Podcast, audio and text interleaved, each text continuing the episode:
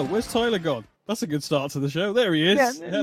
There we are. No, I was just, hey, this was all just part of the plan. Oh, okay. I wanted to make people think I was not there and then up here. Hey, it's live. What do you expect? Oh, my God. Mate, this is episode 55 of In the Corner.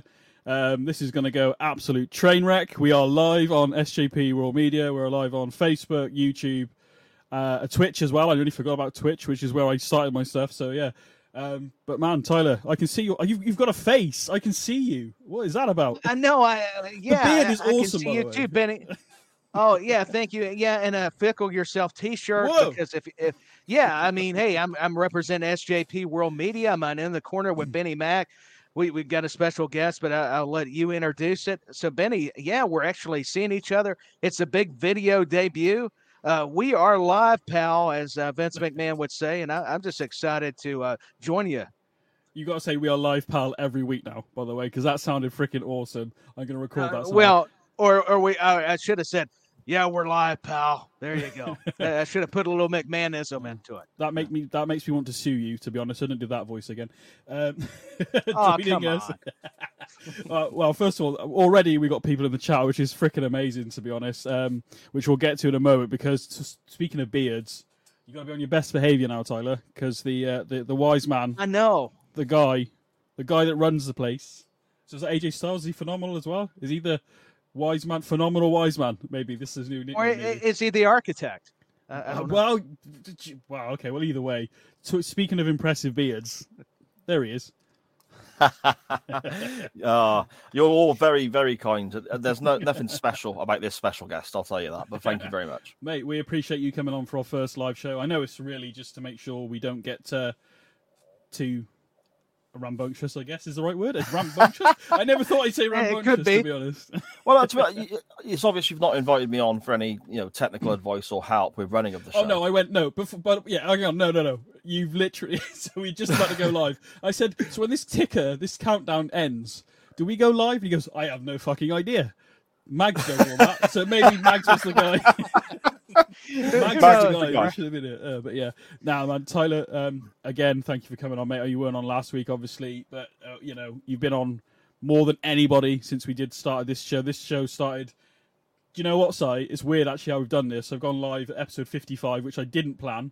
It was just like, do you reckon I should go live, Si? You went, yeah, go on then. So, 55 episodes. Okay, cool.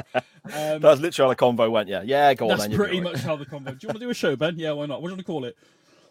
In the Corner, maybe? That'll do. That'll do. It was all cool. But sounds good. I want to say hello to everyone in the chat, which we will get to before we get into Night of Champions, by the way. I've actually got to manage stuff now, which is weird because I'm so used to being like, recording and editing. Not that I edit anything anymore, Si, to be honest. I can't be bothered anymore. I just did it as I was live. But as I was saying, sorry, Money in the Bank is coming up, which marks a year of this show, which is insane in itself, to be honest. So that was amazing, the first show we did, or first show I did. Then with NJB, who just seems to be busy all the time. So maybe him and Tyler will meet one day. I have no idea. We'll find out. I hope so. I've been hearing a lot of good things, Benny, and I just want to say I am just thrilled to join Benny Mac and, of course, the wise man. The money's been under the table for a long time. So, pal, I'm going to irritate him because he's like, Tyler, why'd you even go there? But I can't help it. We're going live, and things are going to get dangerous. They are. Trust me. Man, yeah. Well, Wednesday, 7:30 going on. I am absolutely knackered already, mate. I've decided this new job, trying to rush back and get here to do this. So I'm just like, But I mean, my brain is so full of random stuff now, of job stuff. I actually want to talk some wrestling for a change. Not that I ever not want to be honest, but there we go. I don't know what to do. Do we go chat first? So you're, chain wrestling. Let's go chat first. How do I do this? Yeah. Let's have a look who's joined us. Say hello to everyone who's in the chat. Yep. SJP World Media live on a Wednesday. What is this madness? Dan Griffin. Hello, mate. Thank you very much. Well, it is madness. You've got that right already. We're only what? 6 minutes in, so that's a good start. Away from the pages. Tried to say this to you. Thank you, Sharon. I appreciate that. It was a lot of work to get that put together, to be honest, that intro. It was, but I didn't hate every second of it, to be honest. I enjoyed making it, so I'm just glad it's come together the way I wanted it to, if that makes sense. It's a brilliant intro. Absolutely fantastic. I appreciate that. It was awesome. Yeah, well, we haven't got to the credits yet. Still got that to go yet. I enjoy making it. This I appreciate it. Sorry, mate, letting us use this and cracking on, mate. To be fair, mention that at all, my friend. Don't mention that. No. Away from the pages, by the way, which is where is she? There she is over there. Look, your good wife, as you call her. Again, I'm more of an audiobook person, in fairness, so I'm not really. I haven't got the attention span. I'll probably get distracted in a minute and look over there anyway. But I haven't listened to all of it, but I listened to about the first 45 minutes of it, and I just got sucked into the conversation. I don't know what they're on about necessarily, but I was enjoying it. No, I did. No, the insight of how they write and stuff, and how they get their ideas, and how to. Mm-hmm. I think it was try and go for a certain amount of words a day, or do 15 minutes here and there, and just it was really good sort of. Insight, really, to be honest with you. So, what you have to tell me, sorry, what day's out? Saturdays, isn't it? Every couple of weeks? The first episode was out this Saturday, just gone. That because it coincided with the 2-year anniversary of Sharon's first book release. So that just dropped quite nicely. But it's going to be a fortnightly show, and I believe we said it was going to be on a Thursday. So you'll have to wait week and a bit now for the second episode. But yeah, plenty already recorded in the bank and so on. So yeah, Sharon's doing brilliant. And it is a fantastic show. Really. I can't believe it's her first time doing something like that. She's incredible. She's the real genius behind SJP, I think, is what's going on. That's what I learned from the... Well, that podcast, mate. I mean, it wouldn't exist. It wouldn't exist without her, mate. I'll tell you that. Dan Griffin, evening ITCF, not in the corner family, not Ipswich Town affiliated. Thank you, I appreciate that. Connor as well. Thank you very much. Connor, Connor. Is it Connor No Simpsons coming out soon? Am I allowed to say that, or have I ruined it? Yep. I don't know. No. It's been announced. Yep, Connor's announced. Yeah, really looking forward to that. To be fair, it's a project that Connor spoke about to me for quite a long time. So now that it's actually coming to fruition, and Connor's going to start working on this and getting some episodes in the bank before we start releasing and so on. Yeah, really looking forward to it. Apparently you're the big boss man of SJP World Media, so not the wise man. Yeah, Gordon Dangriff. I'm probably as sweaty as him, to be fair. I am at the moment. I'm nervous as crap, mate. Even though I've done this stuff before, this is a little bit. I don't know. Feels bigger all of a sudden. I don't know why. I'm already sweating. Look, I'm trying to get the. No, it does. So there's something about going live, especially doing video, because so like Benny was saying, we've been doing this in audio for so long, and I know he has even before I joined him. So I know this is a big change, but hey, he's going to do great. And we got Cy. If we're not motivated having Cy Powell, then something's wrong. I mean, I know I am. I just want to tell the wrestling fans, get you a T-shirt, too. We're going to sell merchandise. And by the way, if you don't like our opinions, well, I've got news for you. Read my shirt. I'll just leave it to that. There you go. Yeah, mate. I'm glad that you got your shirt. To be fair, didn't I say you were going to get a shirt out of your "Go Fickle Yourself" comment? There you go, mate. There's the shirt. Yeah, Benny was already marketing, and thanks to Sai getting them out. I'm pumped up, man. I'm excited to join you all, and this is going to be fun.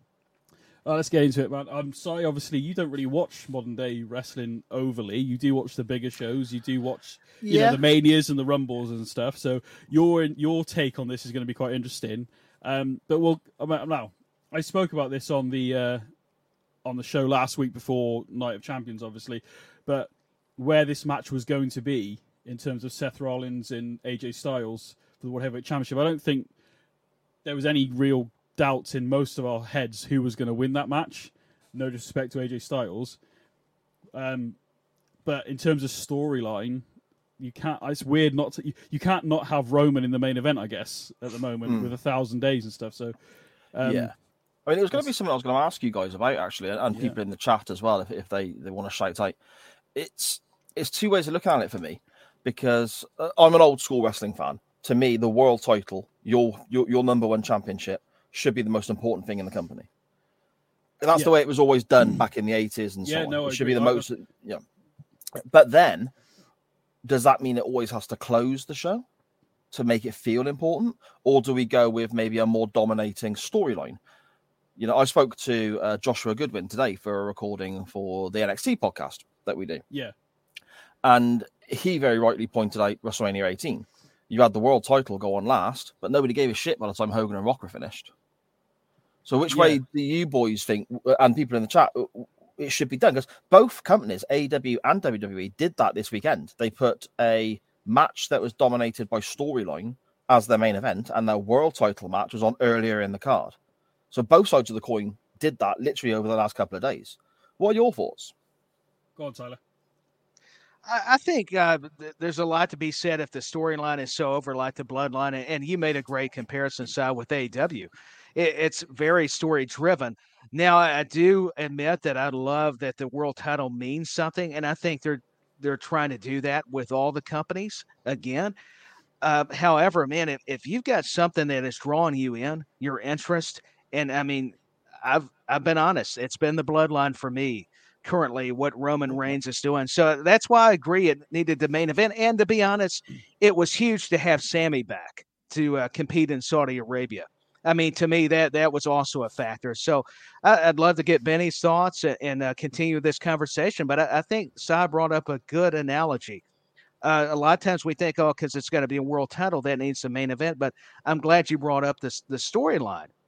That's what drives it. So, yeah, that's very interesting. So, Benny, I'll throw it to you. The comparison to Rock Hogan, obviously, you know, I'm always the guy, like you just said, that back then especially, I was like, yeah, the world title should be closing the show. It should be World Heavyweight Championship.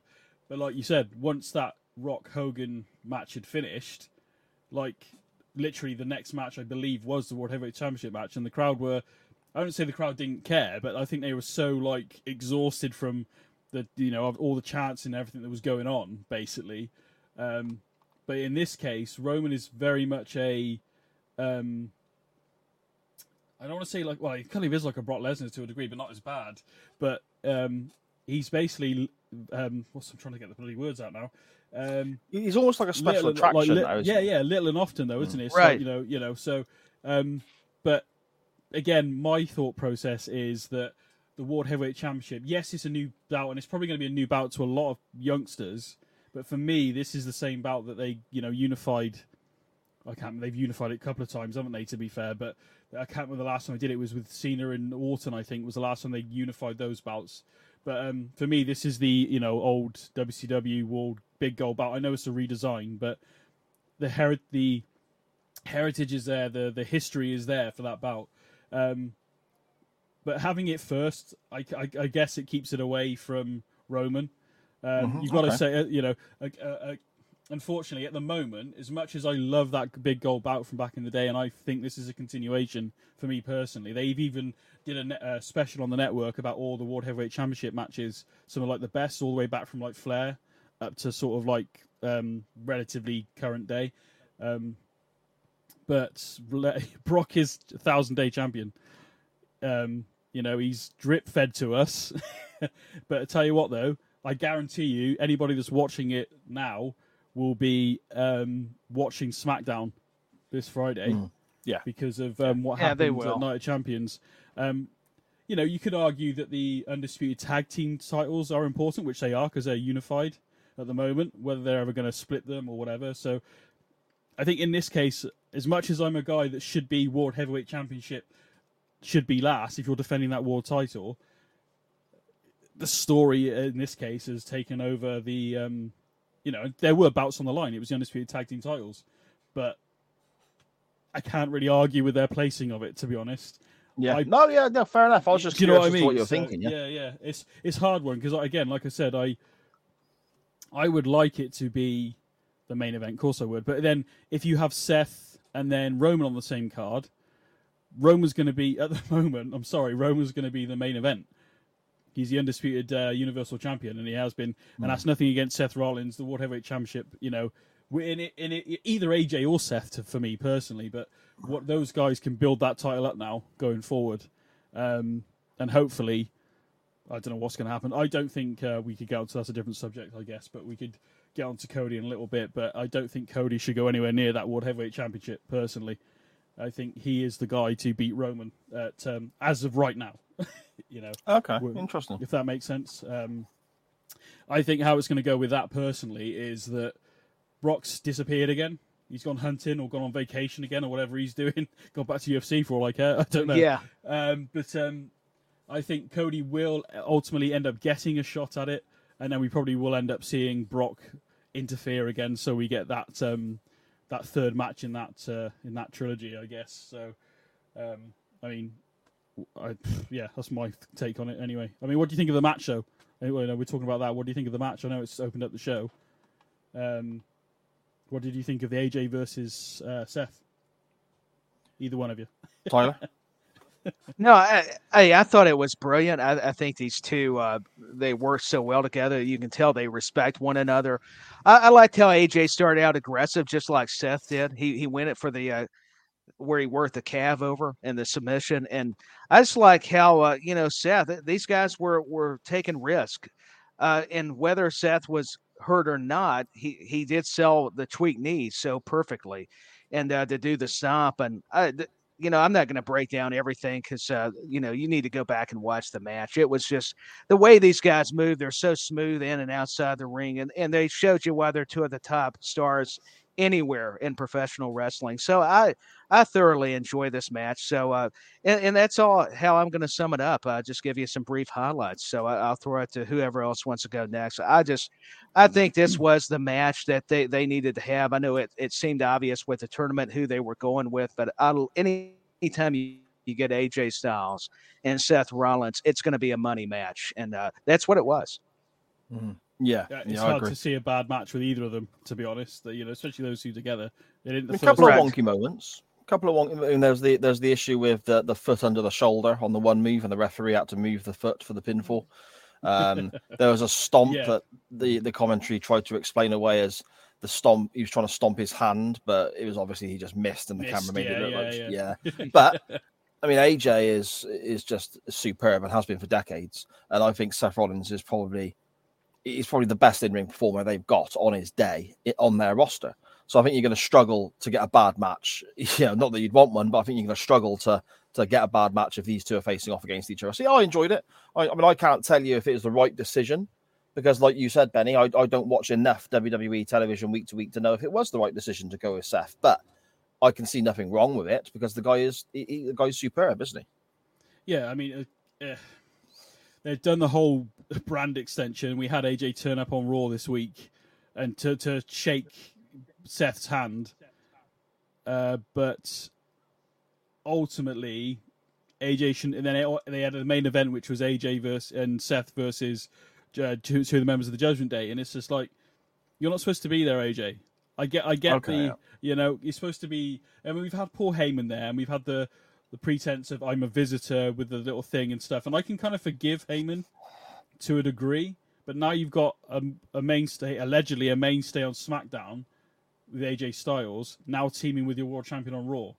This is meant to be a brand extension. So either do it or don't. Yeah. As much as I like to see AJ Styles in the ring, I enjoy the tag team match on Raw, but this is meant to be a brand extension. By all means, come out. Thank you very much for the match. That was really good. That sets up AJ good to go to SmackDown on Friday. It's like, well done, AJ, but you didn't quite get it. But now you're back on SmackDown. Now you can concentrate on whatever you're going to do here. But to actually have him compete on a match on Raw, it's like, what was the point in the draft, really? I agree. It had me scratching my head. I'm with y'all. I mean, you're doing this draft, this brand extension, and AJ Styles should be exclusive to Friday nights. Why does he need to come out and congratulate Seth? Do that at a premium live event if you want to have a segment. Yeah. Just yeah, or something. I mean, and that's just my opinion, but I can't help but stand in agreement. It's just, why are you needing AJ Styles there? To me, it seems maybe they're lacking in their main event for Raw. Maybe they made the wrong decision. Maybe AJ should be on Raw. Maybe they made the wrong decision. Why have you done a brand extension, then a tournament for a World Heavyweight Championship that's meant to be exclusively for Raw, but now you've got SmackDown competitors competing for it? Yeah, right. Maybe what they should have done was have the tournament before the brand extension. Then when whoever won it, then that person would then stay on Raw. Logically, it makes more sense. Yeah. This way they did it. They split it. They went, oh yeah, here's a World Heavyweight Championship. I love tournaments. I think they're brilliant. And I love the fact that the World Heavyweight title's back. But some of this has made no bloody sense, basically, is what I'm getting at. Before we move on, a few little comments here. Scottish Danny, I feel AJ was the right choice, but Seth in WWE is... WWE/Triple H guy, so there's no doubt who was winning. To be honest, the way it was booked, you could, as much... There was a moment where I thought maybe AJ Styles, maybe they'll bring him to Raw. That would have been a good way for him to say, well, sorry, lads, I'm now off to Raw because this is a Raw exclusive championship. But they didn't do that. So, you know, I mean, that's a fair comment by Danny. Yeah, definitely. Daniel Griffin, given how Sami was announcing in Arabic along with Roman stuff, the tag titles had to be main event in hindsight. Yeah. Yeah, I think, Tyler, you touched on that earlier, you know, Sami Zayn being there and going back there. So, you know, but true. You know, I couple mean, that yeah, with Dan, Roman. I agree with it. Yeah. Scottish Danny again. Hello. I've always thought Bobby Lashley versus Umaga should have main event to WrestleMania 23 as it was the biggest than HBK and Cena. Was it though? Does anybody remember this? Was that WrestleMania 23? Yeah, I'm a fascinating HBK mark, aren't I? So I'm a Michaels mark. So I'd have to respectfully disagree with you there, Danny. Oh, okay. Is that why he's done it? Is that why he's? Because wait, what do you want? I'm going to tease and say I'm a Bret Hart guy, so I'm going to disagree just to have fun and pick at Danny. So I'm not a Shawn Michaels guy. Let's continue the conspiracy, ladies and gentlemen. I am looking for a new co-host. Hey, I'll wear the Bret Hart shirt next week. Don't worry, I've got a Bret Hart shirt. I'm going to wear it next week. I don't know if I agree with this, Daniel Griffin, but oh, okay. Cody belongs in the mid-card. Gunther to win Money in the Bank and beat Roman. Hey, I'll tell you what, talk about Gunther, the match that he had at Night of Champions, I was watching this guy and I'm thinking, that's a world champion right there. That's a world champion in waiting. 100%. So certainly. I completely agree with Dan Griffin's point there. But I love Dan to bits, but he's a notorious Cody hater. So fair enough. We'll get used to it over here and in the corner again. Although now the truth comes out. We've lost viewers now as well, so obviously that wasn't the right thing to say. Intercontinental champ. You mentioned Intercontinental champion Gunther. I think we are going to see a world championship on this guy. I think maybe he'll be one of the main events at Mania next year. I think they forecast this already in a sense of Gunther. Went the distance in the Rumble, this past year. It came down to obviously number 30, which was Cody, and number 1, which was Gunther. Gunther needs to drop the IC title beforehand, but I think maybe it will be Gunther versus whoever the World Heavyweight Champion is, because that's where he is right now in terms of Raw. So I feel like they're forecasting like Gunther, and why not? He's the longest reigning IC champion in recent memory. Every match he's had defending the title. Is almost Gunther versus Roman, by the way. I'm not against it. It would be freaking amazing. Gunther Lesnar, take Gunther my money. Lesnar, take my money now. Yeah, I was about to say just any kind of encounter. I mean, they teach that at Royal Rumble. That's why I'm glad you are bringing this up. Lesnar and Gunther. My goodness, that I'll tell you what. I'll need a shirt just to go. I'm a mark for this. I mean, this will be good. Yeah. We have the Montreal versus like the British Bulldogs or something going on here. Like there we go. That's what we need to do. I'm going to do Brett against America, even though I'm an American. And then I don't know how that's going to work, but let's do it. Let's bring a lot of anarchy in the corner. Yeah, keep me back on track. Yeah. Anyway, champion. Obviously, Gunther. I think we both had this title in our predictions as well. We neither one of us thought Gunther was going to lose. Nothing against Mustafa Ali, as I said on the podcast last week. I don't dislike Mustafa Ali. I think he's really good in the ring. I don't like this positively Ali thing he's doing at all. No, stop that for me. No. Please stop.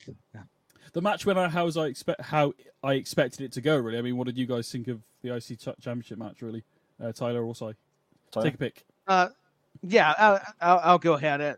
I'll tell you, like Si saying, Gunther has got that. He's believable because his promos, when he says he's an in-ring general, you believe it when you watch this guy. He's immaculate. And the way he can sell for Ali, and credit to Ali because he went after the legs. You know, going after the bigger guy, he knew he was at a disadvantage. But the way Ali and Gunther worked, considering they had two different styles, it shows you it takes two to tango, like Corey Graves would talk about on commentary. And it was evident. And I was just so impressed by this matchup. Sure, everybody's like, why are we getting Ali versus Gunther? But then it made sense. They were in Saudi Arabia, and that's not a knock. I think he's got some kind of Middle Eastern heritage, but he's a star. Regardless, Ali proved, man, he can work with anybody. So I just think the match was everything we thought it would be. It was actually one of the show stealers. So, man, those chops from Gunther, my chest was hurting, and I'm not even taking them. I mean, the way the reaction, that just shows you how into it we get with these matches. So I thought Gunther was going to retain, but Ali had a great showing.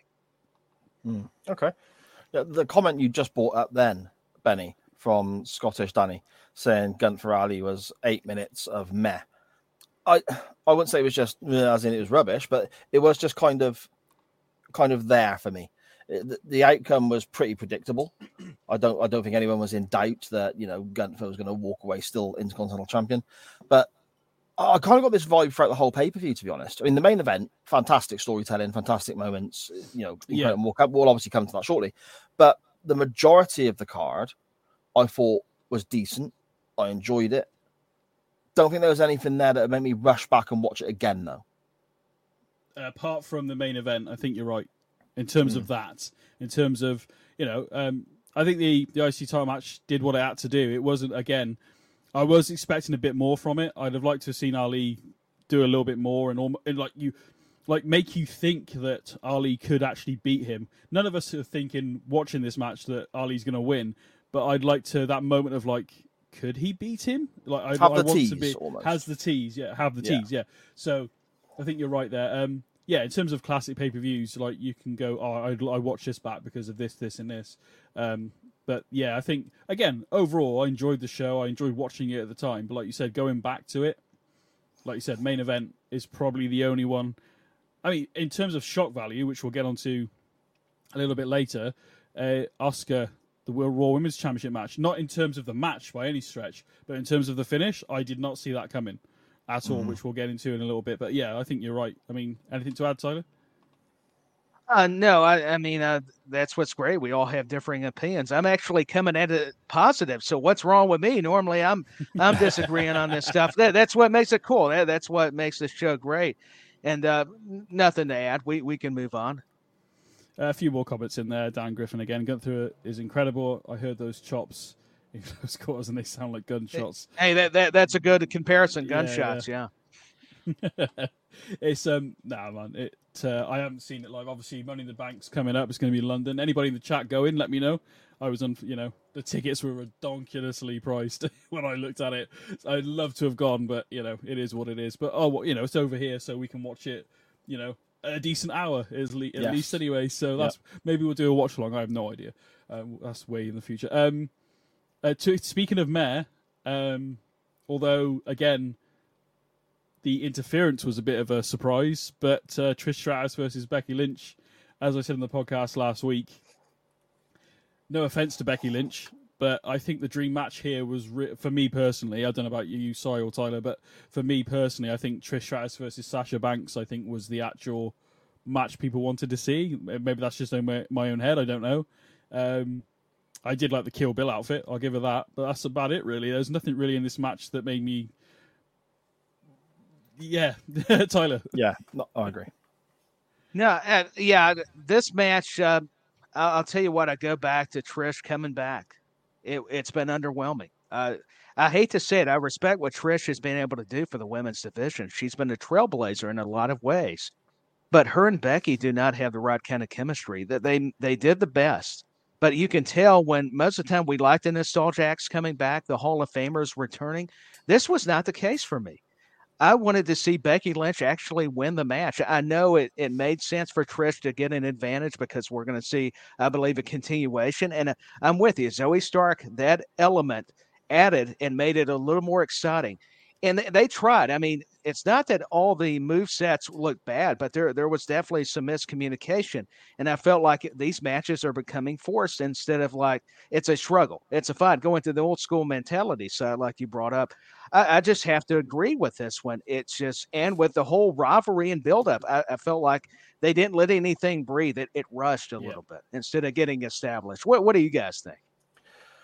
I think there might be an issue with Trish Stratus herself not being as good as they're portraying her to be.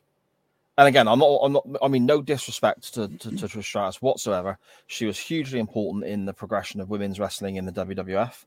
And I say that because elsewhere, I mean, Stephanie McMahon would not have you believe this, of course, because Stephanie McMahon was responsible for the women's revolution on her own, if you listen to her. But places like TNA and someone were doing groundbreaking stuff with women's wrestling before the WWE were. We all know about the bra and panty matches, the swimsuit matches, the evening game matches, and all that sort of nonsense. Just an excuse to get, attractive ladies on screen for 5 minutes. Women's wrestling, Trish was the first in WWE in the modern era who really came along and did better than that. And by the time she had to learn on the job, but by the time she retired the first time, she had become a quite capable performer. And Lita was obviously her main foil in that as well. However, if you go back and watch that stuff, at the time, 2001, whatever it was, you go back and watch that stuff in comparison to what we were getting from the likes of Stacey Keebler and so on in their evening game matches. Yeah. It was head and shoulders above what we'd already seen. But you look at that now in comparison to where we are in 2023 and the standard of where the women's wrestling in the WWE has gone, it's very primitive stuff from Trish and Lita back then. So whereas she's got this iconic name in ring, I think she just might not be able to hang with the modern day competitors because they are that much better than her. And again, not taking anything away from Trish. Yeah, she was a hugely important role and stepping stone into where we get now with regards to the in-ring product in the ladies division. But she was even Trish in her prime, in her youth, probably wouldn't be able to hang with what some of these ladies can do now. And I think that's a bit of an issue that's being exposed, maybe.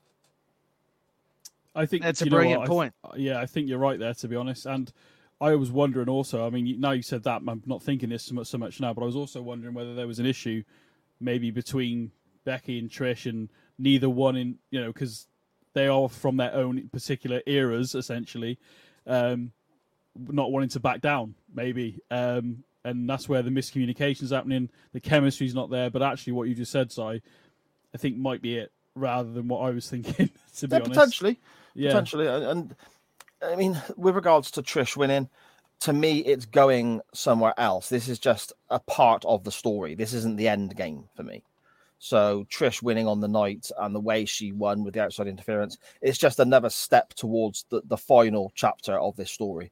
This isn't the end, I don't think so. No, the introduction of Zoe Stark, I think, is a better move because I think she could have a better match with Becky Lynch going forward. As she could. Sorry, go on. No, I was just agreeing. She could. Oh, okay. Dan Griffin, the WWE is still trying to rise organic man popularity of Becky Lynch as well. She's been bouncing since the return. We touched upon this a few podcasts ago, I think, when we talked about Elias and Bray Wyatt even. Now with Elias is probably a better example because they got rid of Ezekiel, which everybody hated, and everybody was like, well, that's clearly Elias and blah blah blah whatever. They brought Elias back, great. Now what? Problem is with it, with the man stuff, it was organic, which is what Dan Griffin's on about here. So was Elias. So the walk with Elias stuff was organic, and now they're trying to redo it. It's not worked. Yeah. Baron Corbin's a different story. But apparently he's now he's appeared in NXT. I don't know if you guys saw that. He's appeared in NXT. I did see a clip. So in their champion. So assuming he's going for that title since he can't seem to get over on the main roster, I assume. That's a different story. I want to be for the women. The only match I can think of, obviously you've got the Trish and Lita, was it 2005 Raw main event, which was the first time women had ever been main eventing. Mm-hmm. Loved it.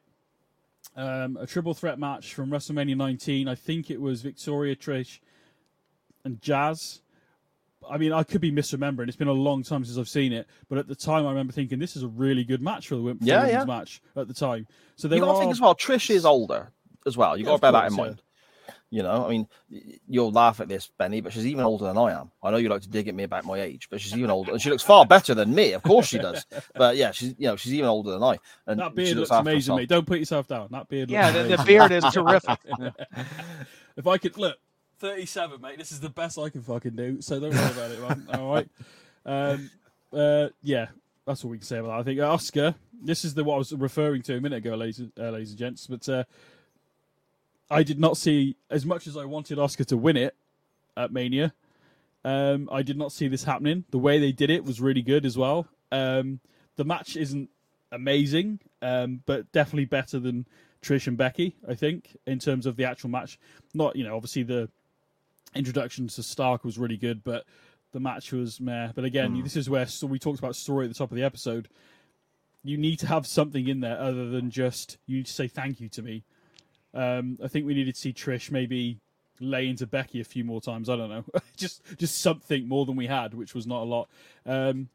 Overall, I like the match. I was really shocked by the outcome for this. I mean, sorry, what do you think of that one again?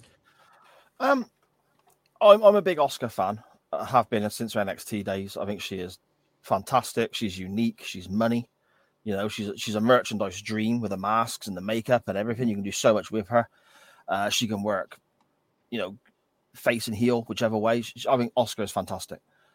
Yeah, I'm going to say something that is maybe a little controversial now, but I can't help it. It's the way I feel. I've never really got it with Bianca Belair. Don't upset Tyler. Don't upset Tyler. I've never, you know, I've seen matches that she's had and thought, wow, that was an incredible match. But I've never 100% got it.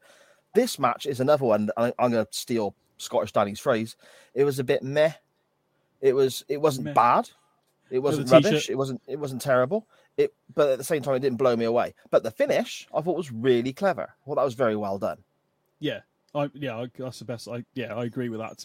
I did not see this coming. Me and Tyler both went Bianca Belair to retain. Didn't give it much thought, to be fair. Yeah, again, like Trish and Becky match, not a lot of substance, especially with this one, not a lot of substance other than Asuka coming out and spitting in her face. Okay. Now what? Oh, a rematch. Okay.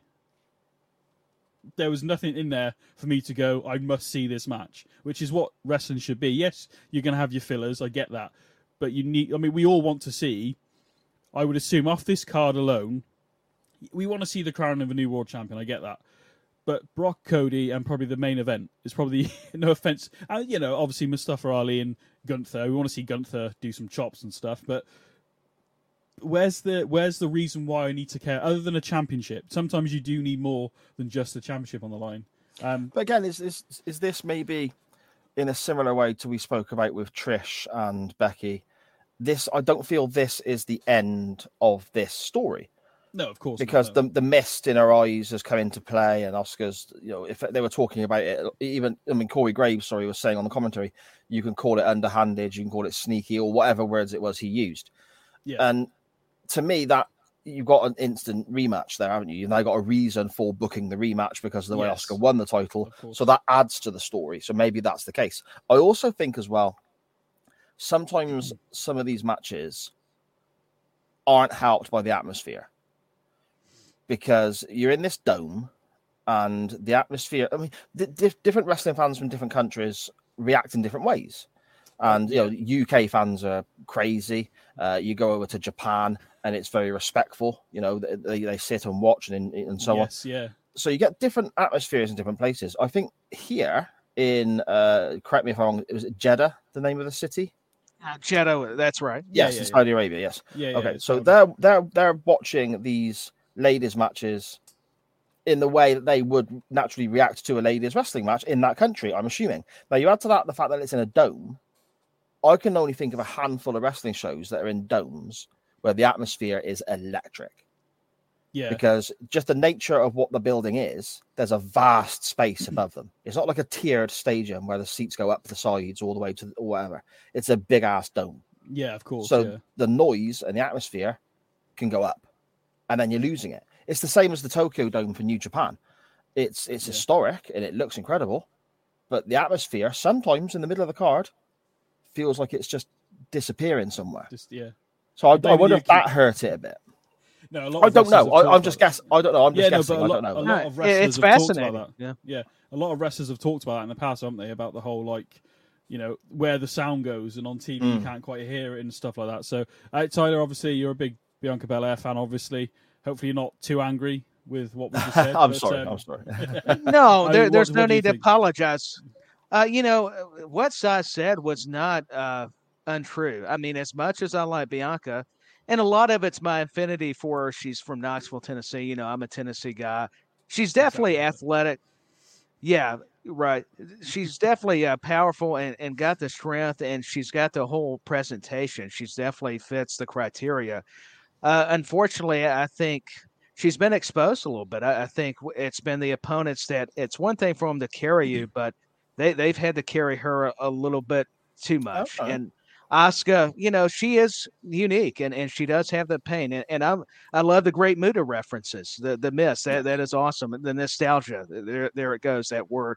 And as much as I like the EST, maybe it was the right time. They let her have her 420 days. And who knows, you know, like Sai was saying, a continuation of a story where, you know, she can win it back. Maybe even if she doesn't, you can still continue the rivalry. But I did feel like Asuka had to come out, you know, kicking and working the arm. And where Bianca, unfortunately, she does some of them, all of them, part of me, do a lot of these spots where you've got to do the backflip into the moonsault. I kind of get tired of that spot. I think you need to change it up. And I think that's the only thing I've noticed with certain talent, especially even Bianca. And I am a fan of her. Don't get me wrong. Just like we were talking about Trish, no disrespect to Belair, but I think the fans back in Puerto Rico at Backlash and even in North America were yearning for a change. And whether that had anything to do with the booking decision here, it explains maybe why, to Sai's point, Asuka's got this unique popularity. She's got a following, and she'll bring an edge and a difference to the women's title for Raw that Bianca is kind of lacking right now. Maybe this is a good way to build back up Bianca, too. You could look at it from a lot of different ways. Yeah. Do you well, obviously, whether Simon might better answer it as well, obviously, you're not as regular, but Tyler, do you think this is a time maybe, and obviously not maybe based off this story, but is it time for Bianca to maybe turn and maybe go heel? You think that would be better for her? I don't know if it'll be better, but she definitely needs some kind of altercation in her character. I think people are kind of getting over the whole, you know, I'm the EST, I'm you know, I'm going to hug and kiss your kids, the babyface stuff. She's definitely pulled it off. And it's kind of tough because, you know, you've got this heel Asuka. I don't know whether it's not that you can't have a heel versus heel matchup, but they may be kind of waiting because of that factor. But I do think Bianca needs to have some aggression, even if you're not going to turn her into the villainous persona. At least, you know, maybe make some wrinkles to her overall character development. Give her some attitude. You know, we've seen baby faces with attitude. I'm not comparing them, but hey, Stone Cold Steve Austin, Bret Hart. Even though he eventually became heel, that's when they got better. Yeah, I know. Shawn Michaels, too, for all those HBK fans. Here I go. I actually like both of them, by the way. I wanted to be funny. But, you know, what Si was saying, I couldn't help but agree with. And I know people were surprised because even Benny thought, oh, Tyler's going to take offense and be – and, yes, I'm a Bianca fan, but I think we have to respect when things are truthful. And what you guys were saying, at least Si for right now, was. And I can't help but say she's kind of been exposed a little bit. And that's not always meaning exposed in a bad way, just maybe her what she can do sometimes in the ring. Okay. Yeah, mate, I think you've hit it on there. I think maybe a change in attitude doesn't necessarily have to be heel, does it, I suppose? But definitely maybe stop the smiling. You've got now, you know, Oscar's got my championship. You know, show me some fire. Have a bit of an edge. That's absolutely, yeah, mate. You need to be every week, mate, because we always go, what word can we use? Oh, edge. My GCSE B in English has served me well, mate. I've got by on that for about 30 years. I got an 8 in English. Oh wait, no, it might have been a B backwards. I don't know. I'm only joking. Do you want to go back to Trish quickly? Dan Griffin, Trish did well as any 47-year-old. Who had any relatively limited in-ring exposure compared to what women get nowadays. So he's got a fair point there, to be honest. I think he's right. Yeah, he does. We gotta go to here quickly. Sharon, Bianca is a great heel. I think would be a good move for. There we go then. So there's a few little things here and there that people. Well, I don't want to keep going on about it, but. Bloody Baron Corbin, Tyler, as you well know, and obviously you listen to the show. I know you do. I do. Like when he was with JBL, why is he still coming out to that stupid casino music? Why is he still dressing the same? Why is he not in suits? Why is he not talking down to people? He already does that anyway. Why not? And I don't mean repackage him as a new JBL, but he's with JBL. Why not make him this snobby, even worse than he already was? and it hasn't gone anywhere. And obviously, even, or was it JBL? I can't polish a turd, which is a great line, I think, that he said a couple of weeks ago. More than what's about a month ago, isn't it now? And Baron Corbin has been floundering ever since, really. But yeah, let's move on to before we get to the good stuff, I guess. Yeah. Again, I've already made my feelings known about this. To be fair, anybody listens to the show regularly, when Natalya came out, what was it, Tyler? 3 weeks ago, give or take. It's been a few weeks. Yeah, when she came out to rescue. I can't even remember who Rhea was beaten up. That's how little I care about it. I was trying to recall. I can't even remember. Bad, forgive me. But Natalya comes out. She's wearing all black. And I'm like, she's staring down Rhea Ripley. And I'm thinking, she's going to turn heel here. Nope, we're just going to get a bloody match at Night of Champions between. And I've got no disrespect for Natalya or anything like that. She survived the... the PG era and all that stuff, and she is good in the ring. I don't dispute that at all. I just, in that moment, when I can't remember who Rhea Ripley was beating up, I honestly cannot remember. I was waiting for Natalya to blast whoever that was to turn heel. And that should have been the moment she turned heel for me. She should have blasted whoever it was. I can't remember. But when she came out, because she was dressed in black, which we never see. She does like a black, purpley, pink heart thing, obviously, because she's Natalya and all that. But why? I just feel she's very stagnant for me. So, but yeah, I mean, obviously Rhea. I don't think any of us thought Rhea Ripley was going to lose. Rhea Ripley's one of the top people in WWE right now, male and female. To be fair, obviously you got Roman, who's, for sure, no pun intended, head of the table. But Natalya is definitely popular can be right now, so that's kind of my thoughts on it, really. Tyler, what do you think about the SmackDown Women's Championship match is what we're talking about, obviously. Well, I was definitely shocked that it was a squash match in a sense, but I get it because it was a way to make Rhea look even more dominant. I did hate it for Natalya on her birthday.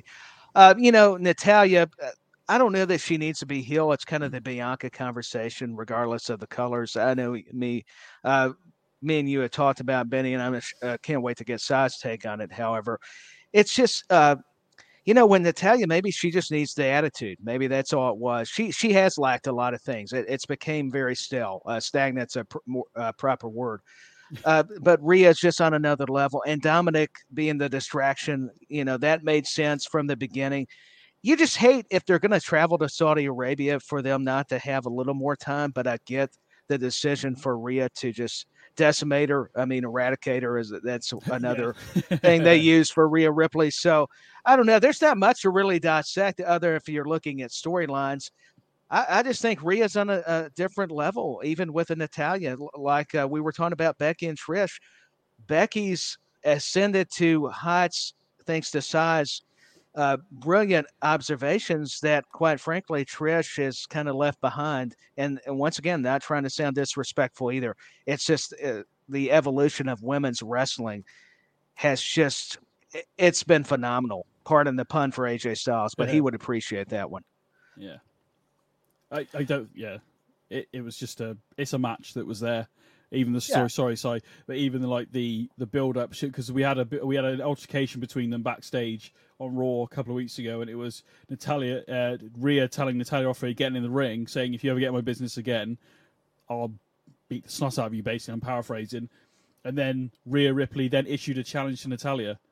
It should have been Natalya pressing Rhea Ripley, getting involved again, attacking her. Calling her a bitch. I don't care. Just do something other than I'm going to challenge you because you stuck your nose in my business 2 weeks ago. But Natalya's done nothing since. She's actually stayed away. Rhea said, "Stay out of my business or I'm going to get you." So Natalya stayed out of her business, then Rhea challenged her to a match. Sorry. It just made no sense to me, all right? Yeah, the way you explain that, it doesn't sound very good. I think this match was exactly what it needed to be. I don't think Rhea Ripley should be doing anything other than squashing someone like Natalya at this point in their respective careers and this point in their respective character developments. I think you're talking about Natalya turning heel, wearing the black and so on.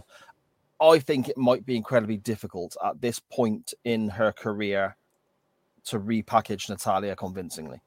because we've seen her in the same guise for so long. Not impossible, don't get me wrong. No, but we've seen her in the same guise for so long, and she has worked heel, face, whatever, but still the same character. I think it'd be incredibly difficult to repackage her and be believable to the level that it would be accepted all over the place. With regards to Rhea Ripley, though, I agree with Dan Griffin in the chat. Absolutely fantastic. This woman is a star, and smashing Natalya is completely the right way this match should have gone. I mean, you can't build up a megastar having them struggle to overcome every opponent. I mean, you look at how Goldberg got his big rise. There you go, yeah. He smashed through the whole mid-card in 90 seconds. Yeah. Didn't matter who they were, and that made Goldberg. I'm not saying that Rhea Ripley should do the same thing, but you can't elevate Rhea Ripley if she's being made to look competitive against, or if Natalya, is being made to look competitive against Rhea Ripley at this respective times in their careers and where they're going on the card, I think. Yeah, no, I can't really add to that, mate. Like I said, I already ranted about it, but it was the whole story made no sense to me. It was literally a stay out of my business. Natalya then disappeared for a couple of... We didn't see her, I don't think. And then Rhea's challenged her to a match. And unless I missed something on Raw Talk, maybe there was something on there, because they do some things on this. Could have been, but I'm with you. There wasn't a lot to put it together other than, hey, let's just have this match, and maybe that was the result. Hey, she's going to get squashed anyway. So there we go. We'll move on, to be honest. Brock Lesnar versus Cody. I think I got this wrong in a sense of, Tyler, you got this right. You actually beat me on this pay-per-view, by the way. And I'm going to keep bragging. Yeah, we won't talk. Well, Money in the Bank's coming up, mate. I'll get it back. But in my head, it made sense. I think I said this on the podcast. Instead of going with my head, I went with my heart, and I wanted Cody to win. But not when I said that, we weren't sure about the arm and stuff, and obviously the way they've done it, it's been, fairly good. I went with Cody Rhodes. So I wanted Cody to win. But yeah, again, this was what you kind of expect a Brock Lesnar match to be, to be honest, for me. What about you guys? Either way. Yeah, pretty much. So. I mean, a couple of small little complaints, I guess.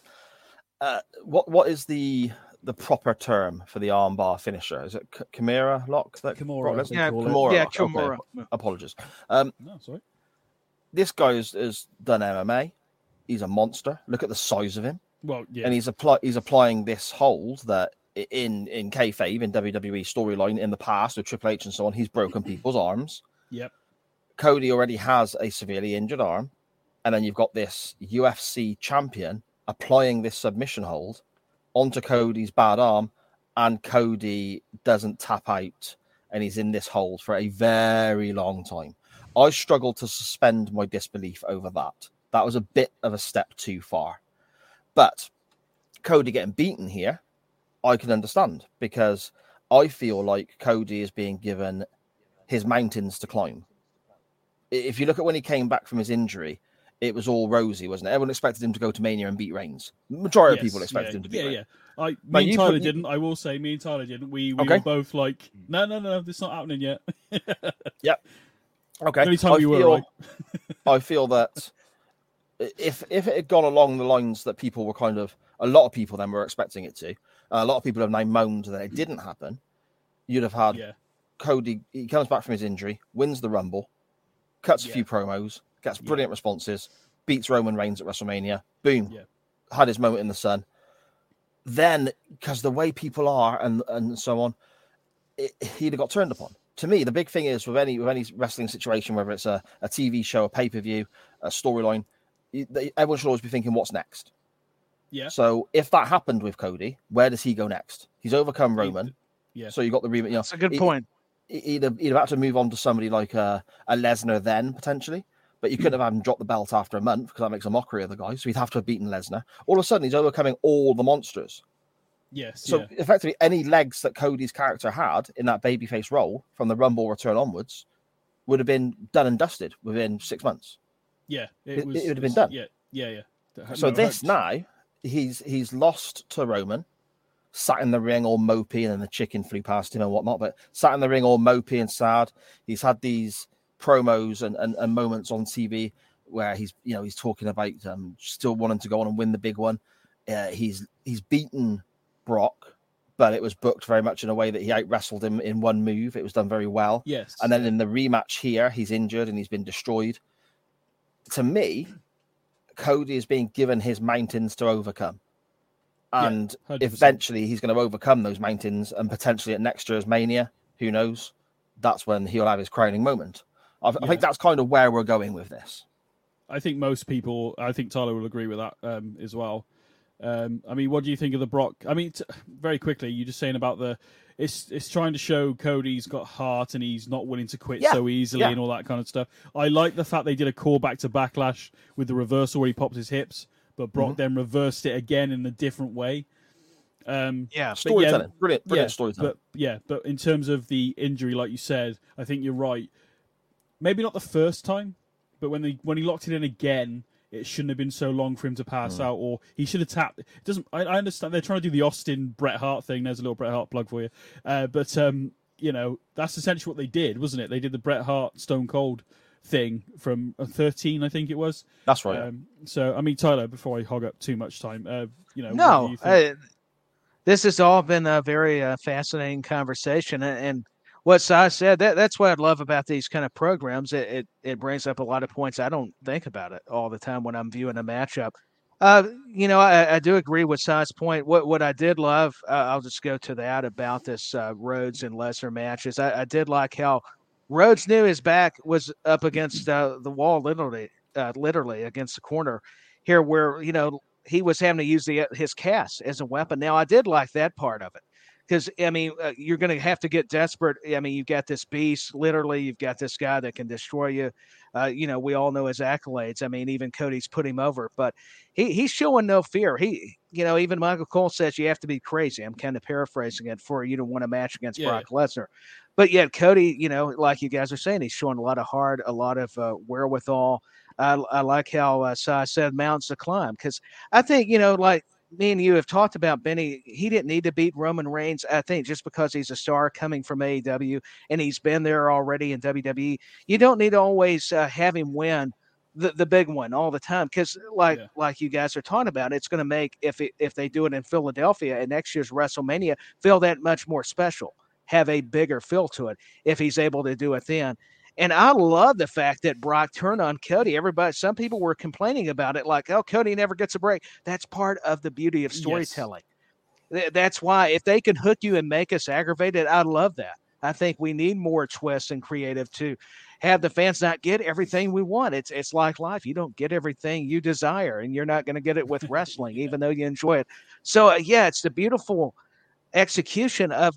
And I get it. The logic kind of maybe misunderstood with the submission and stuff, but the way this match and this rivalry has been between promos, and you can talk about the interactions been so with security and Adam Pearce, but it's there. I mean, it's been very good. I've actually found myself very intrigued by what's going to happen next with Cody and Brock. So this match accomplished what we thought. Maybe we're going to get Money in the Bank, but I have a feeling we've got to get it at SummerSlam, but how much more can they carry out? Maybe the issue before SummerSlam. I think a big thing as well is with regards to overcoming the obstacles in put in front of Cody and so on.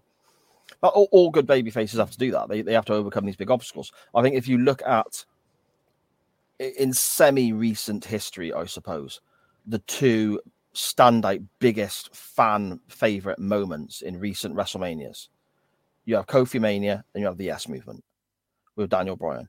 Now, Kofi Kingston and Daniel Bryan, you look at all the obstacles they had to overcome on their way to their moment, and it made it mean so much more. Daniel Bryan especially. So. No, it did. Daniel Bryan, I think that's kind of what we're looking at, yeah. Yeah, basically, yeah. Daniel Bryan especially went he even won the WWE title and literally had it taken off him seconds after winning it from Randy Orton with the Money in the Bank briefcase. So, I think you're right. I think we are going to see Cody versus Brock again. And I feel like it's going to be SummerSlam. Yeah. I think, we've started having qualifying matches for the Money in the Bank. Obviously, Kofi's injured at the moment. If he is entered into it, maybe Brock gets involved, and that's what leads us next to every time Cody thinks he's rid of this guy, Although he has issued an open challenge this week on Raw, so he's kind of made his own bed this time round. But yeah, basically, I think we are looking at Cody Brock. And I was thinking, is it going to be Hell in a Cell? I kind of hope it isn't. I actually would like to see this be, if they are going to do this, I'll ask you what you guys think, but I thought Hell in a Cell, because that makes sense. But we've already kind of seen some good ones lately. Finn Balor, Edge, and then obviously Cody and Seth was really good because it was a legitimate injury and stuff like that. I think it might be a last man standing match possibility maybe, between Cody and Brock. I don't know how that would really work, though, because obviously Brock is just a freaking... But because we've seen Cody not tap out, as you said, Si, even though it took you out of it a bit, the heart... Cody, that could prove Cody to be standing up and have more heart in that sort of scenario. Yeah, yeah. I mean, yeah, what do you guys think about, obviously I think we're all in agreement that we are going to see Brock versus Cody again. Yes. We've got to get it. But no, I think it is important. And that's that old school mentality. I'm glad Si brings it up. Like with Dusty and Rick, Ric Flair and Dusty, Dusty had to face the adversity with the Horseman. So what do? It shows you it could still work. You may have to make some new twists and turns to it. You don't want to necessarily copy it, but when it's been a proven commodity in pro wrestling, I mean, think about it with Bruno and Superstar Billy Graham. Even they made him heel. There's been all these comparisons. There's been Austin Rock when Austin turned heel. What, he joined the Alliance, did he? And eventually they had their big match at WrestleMania. So there's always been these parallels that I just can't help but concur. I mean, I think it's a good way to look at it. Like I say, it helps remind me of a lot of the storylines of old. I mean, Sting, another good example in WCW, with whether it's been Flair or, Hogan, no matter how you feel about the match. I mean, I'm glad you bring this up because this could be for another whole podcast of just talking build-up baby faces or heels. I mean, it's very the dynamics are very intriguing to me. Again, everything Tyler's just listed, it's the babyface overcoming adversity. It's climbing that mountain. Yeah. It's storytelling, isn't it? And, again, we said about it earlier on in the show. Give us a reason to care why these guys are fighting, and that's how you sell tickets. That's how you make money. You're right on. Yeah. And sometimes you can do that within a match. You can make us care within that, but then. You also need that story, like you've already said. So why should I care about this or that? But Dan Griffin, the Cody injury angle was crap. Oh, people loved him when he powered through a legit injury. Let's do it again, but blatantly kayfabe. It's wrestling, mate. Well, all right, okay. Going back to Dan Griffin again. Cody using the cast was straight from Hulk Hogan. Smaller babyface using heel tactics.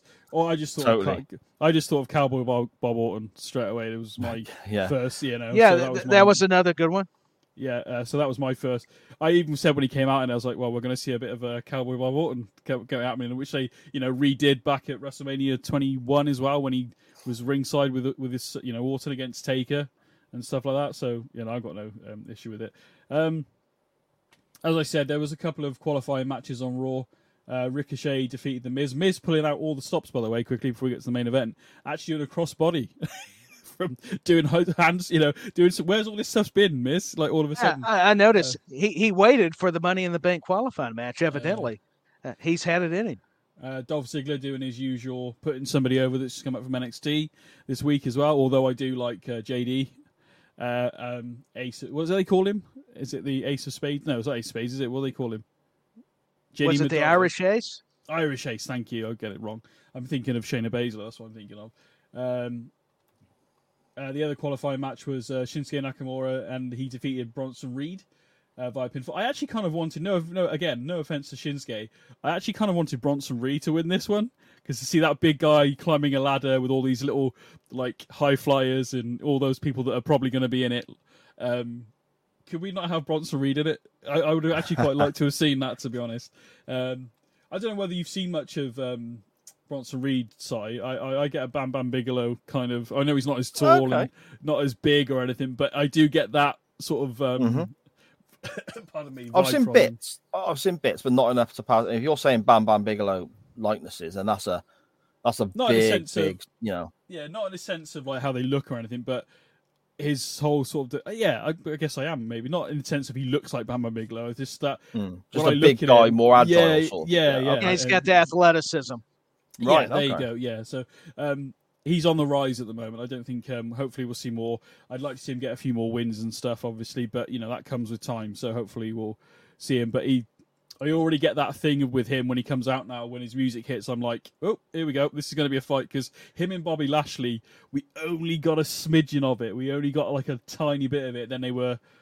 One's on Raw, one's on SmackDown, and it was like I was actually quite looking forward to seeing those two go at it a bit more because it ended up being a double count out, I think, about a month ago. So, but yeah, I'm ranting on about other things now. I got to mention this very quickly. We got new women's tag team champions again.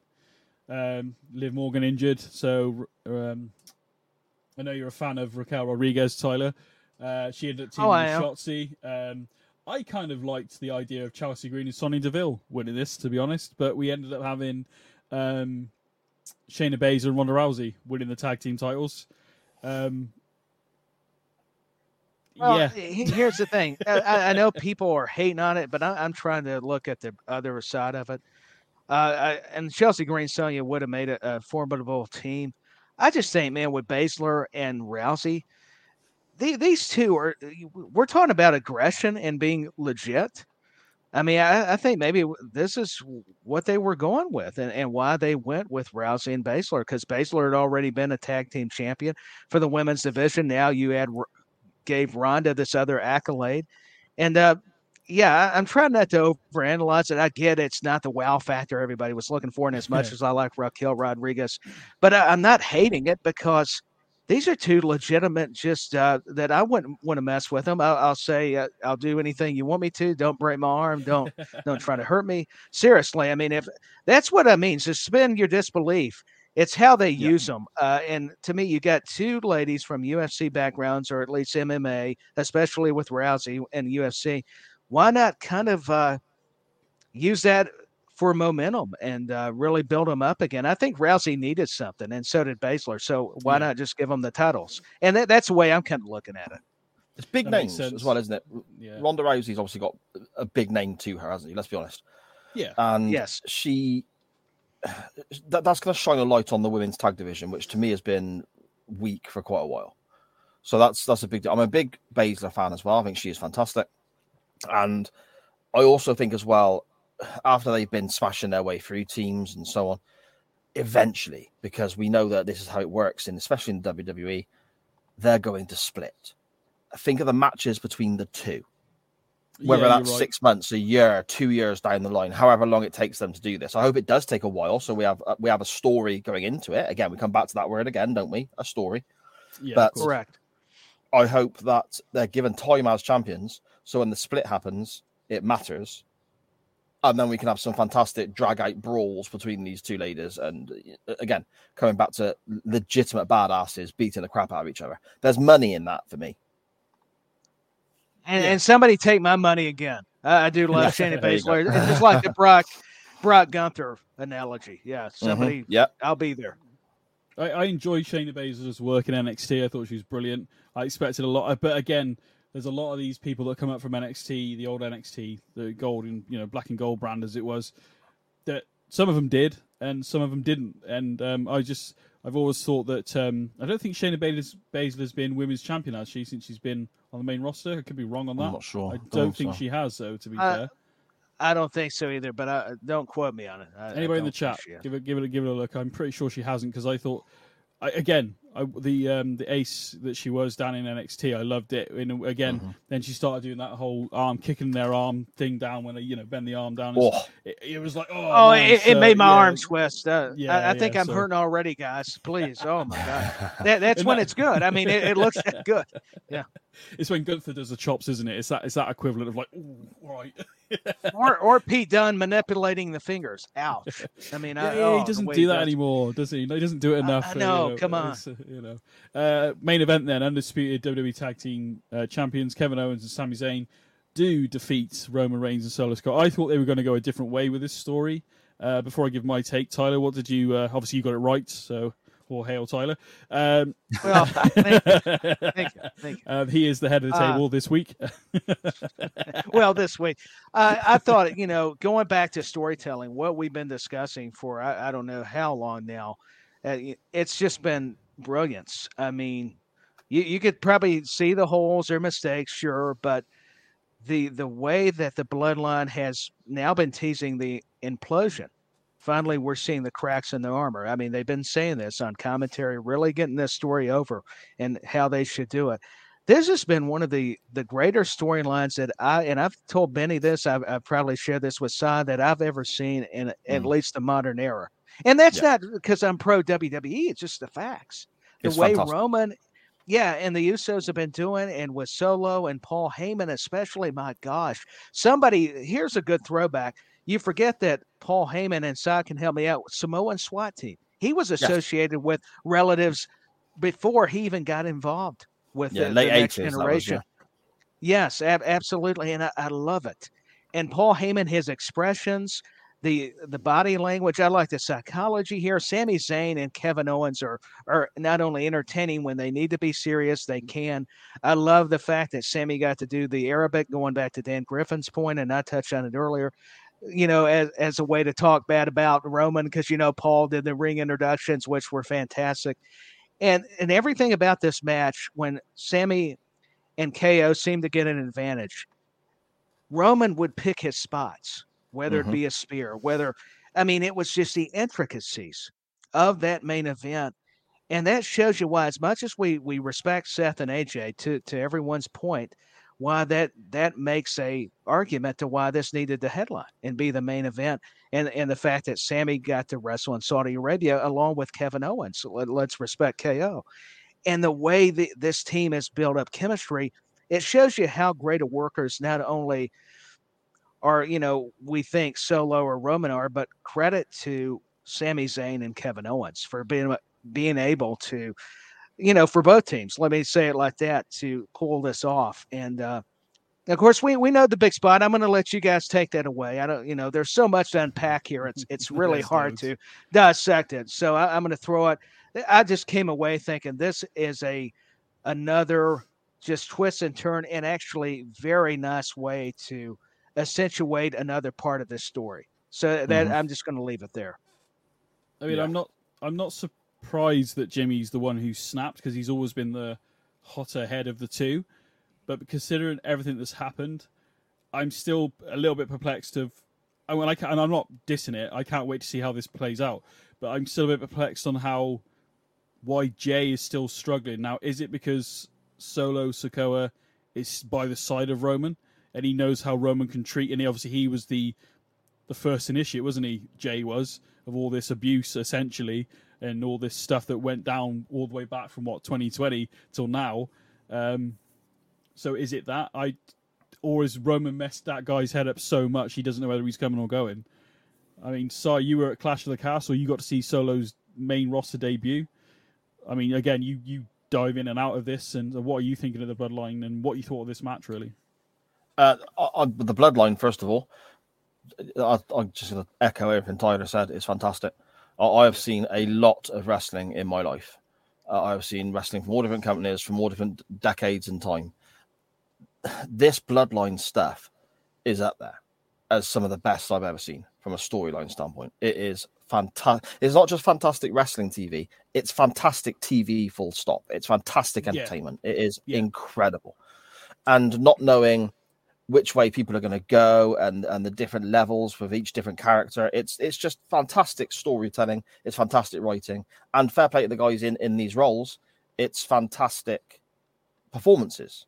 Because you can give somebody the best script, I suppose, for want of a better phrase. If they can't carry it out in front of the screen, if they can't carry it out, in front of those cameras, then it's wasted. So, much respect to everyone involved in the writing and the delivery of these stories. The Bloodline stuff is awesome. With regards to the main event of this pay-per-view, it's quite easy for me to sum up, really. Good match, great storytelling. That's all it can come down to for me. The finish with the Usos and so on is the highlight of the whole pay-per-view for me, not just this match. This is the takeaway from this, and this is something that's going to get replayed in video packages and highlights packages and special documentaries and so on for years to come. Yeah, I can't. Yeah, I echo that 100%. Yeah, I agree. They're on WWE's YouTube channel. If anybody hasn't seen it, they have got a whole... I don't know how far it goes now, whether they've added to it, I don't know. But it has the whole bloodline story from start to... I think it was at the time it was up to Royal Rumble. So you can see the snippets of all this going on. And we're not talking about 6 months or a year. We're talking, I think, like I said, this began in 2020. Yeah. And it's mental that it's gone this long. And like I said at the top of the show, I bet even you sides would agree, thinking I might watch SmackDown this week. 1,000-day celebration, which is obviously over now, because it was actually 1,000 days at Night of Champions. Yeah. Jimmy's just super kicked him. Jay doesn't know whether he's coming or going. How pissed off is Solo Sikoa for being kicked by his own brothers? Also, I want to go back before Night of Champions very quickly. I'm sure you guys saw, I don't know whether you saw it, but you more likely saw it, Tyler. When Roman bumped into Solo and almost apologized to Solo. It's like, who is... And then when they said, there was in the video package, you have to watch it back. Maybe I'm adding to it in my own brain, I don't know. But it's when they said, I'm in charge of the bloodline, Solo was looking straight at Roman, but they zoomed in the picture a bit. And this is, it's something along the line, I can paraphrase him, somewhere along the lines of, I'm in charge of the bloodline or whatever. But they had Solo in the background just glaring at Roman in a way like, are you... And I'm like, is Roman in charge or is Solo in charge? Because I don't know what's going on there. And the way when he bumped into him, it's kind of like, what is actually... Like, I've never dissected a wrestling storyline as much as this ever. So, I mean... Subtleties, isn't it? Little subtleties. Little... I don't know what they call them. Is it Easter eggs that you can come back to in the future and so on? Just, again, fantastic storytelling. And it's being given time. How many times have we seen something that starts off really well, it gets hot-shotted and ruined in 3 weeks just to get it on the next pay-per-view, and then everyone's going, shit, where do we go next? Yeah. This has been given time to breathe and time to just develop, and it's, you know, absolutely fantastic stuff. And also Dan Griffin in the chat there saying he wants Jacob Fatu from MLW to jump across and partner Solo for another level of threat. If you're not familiar with Jacob, me and my wife were talking about this guy the other night. If you're not familiar with Jacob Fatu, seek out some of his work on whether it's YouTube, MLW, or wherever. Okay. This guy is the business. And he, again, another family member of the, you know, that sort of the bloodline, as the saying is. Yeah, so definitely go and check this guy out. Benny, you would love him especially. Oh, I'll give him a look. I will not, when I saw I wasn't sure. Oh, sorry, go on, Tyler. No, I didn't mean to interrupt. I was just going to add. So is he the one that does the moonsaults? Yes. Does he do it? Yes, I mean, the guy, I mean, it's impressive. Talk about athletic. Yeah, Benny, I concur with Si. You'd love it. That's all I was going to insert. Yeah. Yeah, yeah. Send me some links on. This now makes sense because we have this comment come up quickly. My breakfast buddy, Solo Sikoa. And I was like, okay, I'll put it up there. I don't know what you mean. And then we get this. So Dan Griffin saying here, Solo was staying in my hotel in Cardiff, saw him at breakfast and sport the main event. I didn't dare speak to him. He's a scary dude. And then, you know, my breakfast buddy, Solo Sikoa, which is now makes sense. Is very with, with context, that phrase, that first statement, that all by of itself, a sudden, that by itself makes no sense. When you have the actual context, oh, okay, that makes more sense. That's really cool. It starts clicking. Perhaps they just both like enjoy the same restaurants or something, and that was so maybe so. You know, but, as you know, obviously before the event, I questioned whether we should have the main event as the world title and blah blah blah. But it's as much as we had already spoke about at the top of the show, it makes sense for this to be, the main event and stuff. I mean, I enjoyed it from start to finish. The intros, Sammy, and all that kind of stuff. I very much enjoyed it. It was a good match, to be fair. But I'm not going to lie. Do I remember all of it? No. What do I remember? Jimmy kicking Roman Reigns in the head. That's what I remember. And the line of him, he's already laid out Roman, and then he's to Jay. I'm doing something that you should have done a long time ago, and then did it again. And once you can kind of say maybe in anger because the way Roman's been pushing him, and this is not a one-off thing. This has been happening quite a lot. You can maybe in that moment he's just lost his fuse is gone, and maybe they could have gone down the route of oh my god, what have I done? But no, Jimmy is very much I am done with your ass. So I'm very much looking forward to. Thank you, Dan Griffin, by the way, for trying to confuse me deliberately. Thank you very much. Brilliant. I mean, are you going to be watching SmackDown? Sorry, out of curiosity, you're not wanting to watch? Yeah, I want to watch SmackDown, and it's again down to the Bloodline. It's down to the Usos. It's down to Heyman, and it's down to Reigns, and obviously Solo as well. But yeah, that's what I want to be seeing. Yeah, so I think what we've taken from this event really, in that you said we wouldn't watch it back, and maybe not for a while, but the watches like you said, it's there. But, I mean, the World Heavyweight Championship, you know, that's history being, you know, at the moment, we are days into this. We're not that far in. In a year's time, you can go, oh, yeah, I saw that when, you know, we can look. The people that saw Seth Rollins become the first NXT champion at the time, okay, cool, right, this is new, this is interesting. And now it's referred to a lot because he was the first ever NXT heavyweight champion, essentially. So, things take time to build, as we've already pointed out, the Bloodline. Cody, you laid that out perfectly, Si, earlier, with the Cody story. Yeah, okay, he could have come back, won the Rumble, and won the title. Then what? Yeah. It will mean, as Tyler said as well, it will mean a lot more, as we're all assuming, WrestleMania next year, when we've had that entire story told, you know, on the way to the championship. And obviously then we've got the story with the championship after. So, I mean, Tyler, any last thoughts on... Night of Champions? I thought, hey, if nothing else, like you guys were saying, we're going to remember the, Jimmy Uso super kicking Roman and Sammy getting to be in Saudi Arabia. I love how you brought up how Seth and AJ, Seth winning that world title, Triple H congratulating him. We may kind of gloss over some of the moments.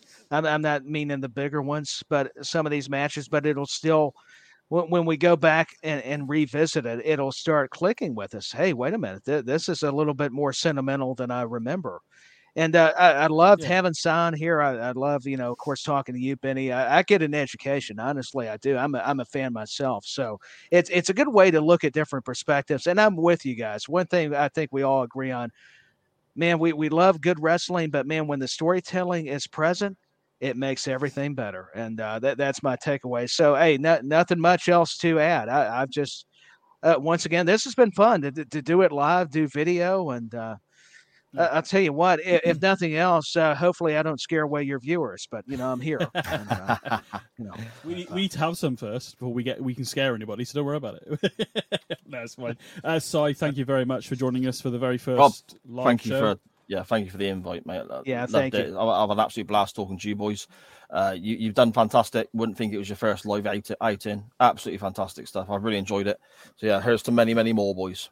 I appreciate it, Si. Thank you, sir. Yeah. Oh, do you want to plug anything, Si, before we end the show? I've got loads to plug, mate. Loads. No, I've anything I'm involved in. Yeah. Anything I'm involved in, you can find by the network that carries this show. That's SJP World Media on Facebook and Twitter and all your podcast players, platforms, and providers. And we got stuff covering all sorts. Modern day wrestling, such as this. Nostalgia, standpoint, old school wrestling with Nitro Nights, looking at WCW. A bit of silliness on a Monday evening with chain wrestling. We've got the Doctor Who pod. We've got the Waiting Room podcast, looking at time travel, TV shows, and so on. There's so much going on there. We've got Away from the Pages, looking at the book world and speaking to various authors and so on. More shows coming all the time. Benny mentioned it earlier on. A Simpsons podcast coming very soon.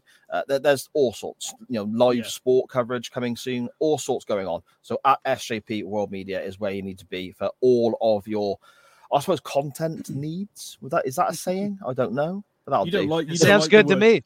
You don't like the word content creator, though, do you? You don't like it. I remember when I first met you. I don't know why. I don't know why. It's like there's a few things that make me. Because you're an old man. That's why. Thanks, mate. Thanks. Content creator is a term I'm not comfortable with, I dislike it when people start calling me the wise man for a fucking start, Tyler, and stuff.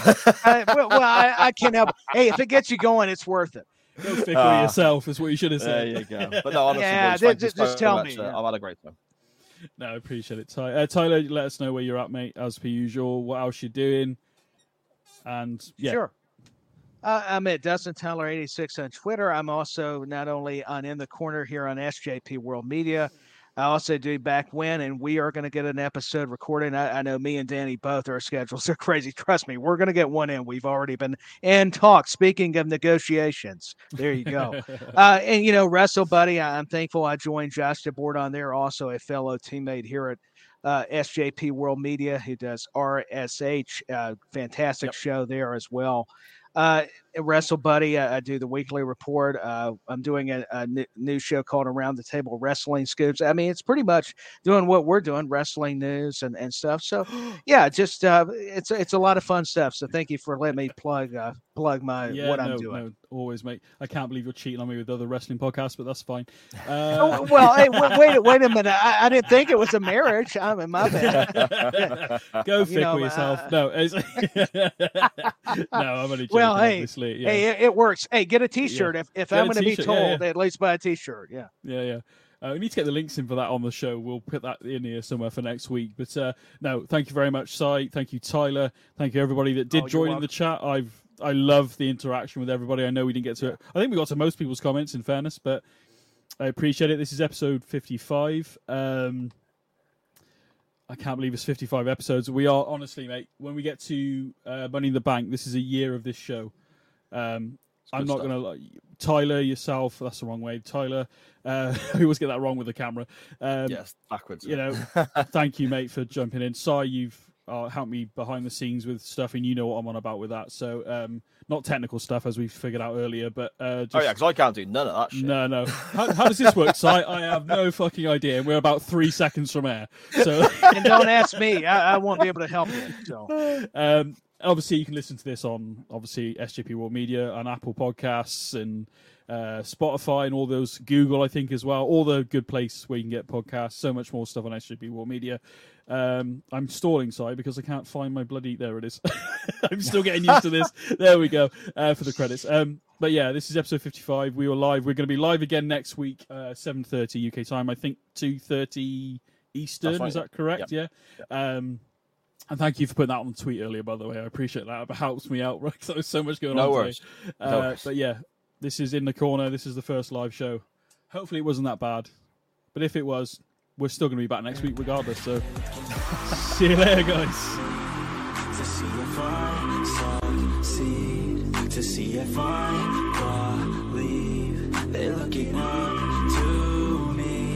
They want the best of me now. Best of me now, best of me now, best of me. They want the best of me now, best of me now, best of me now, best of me.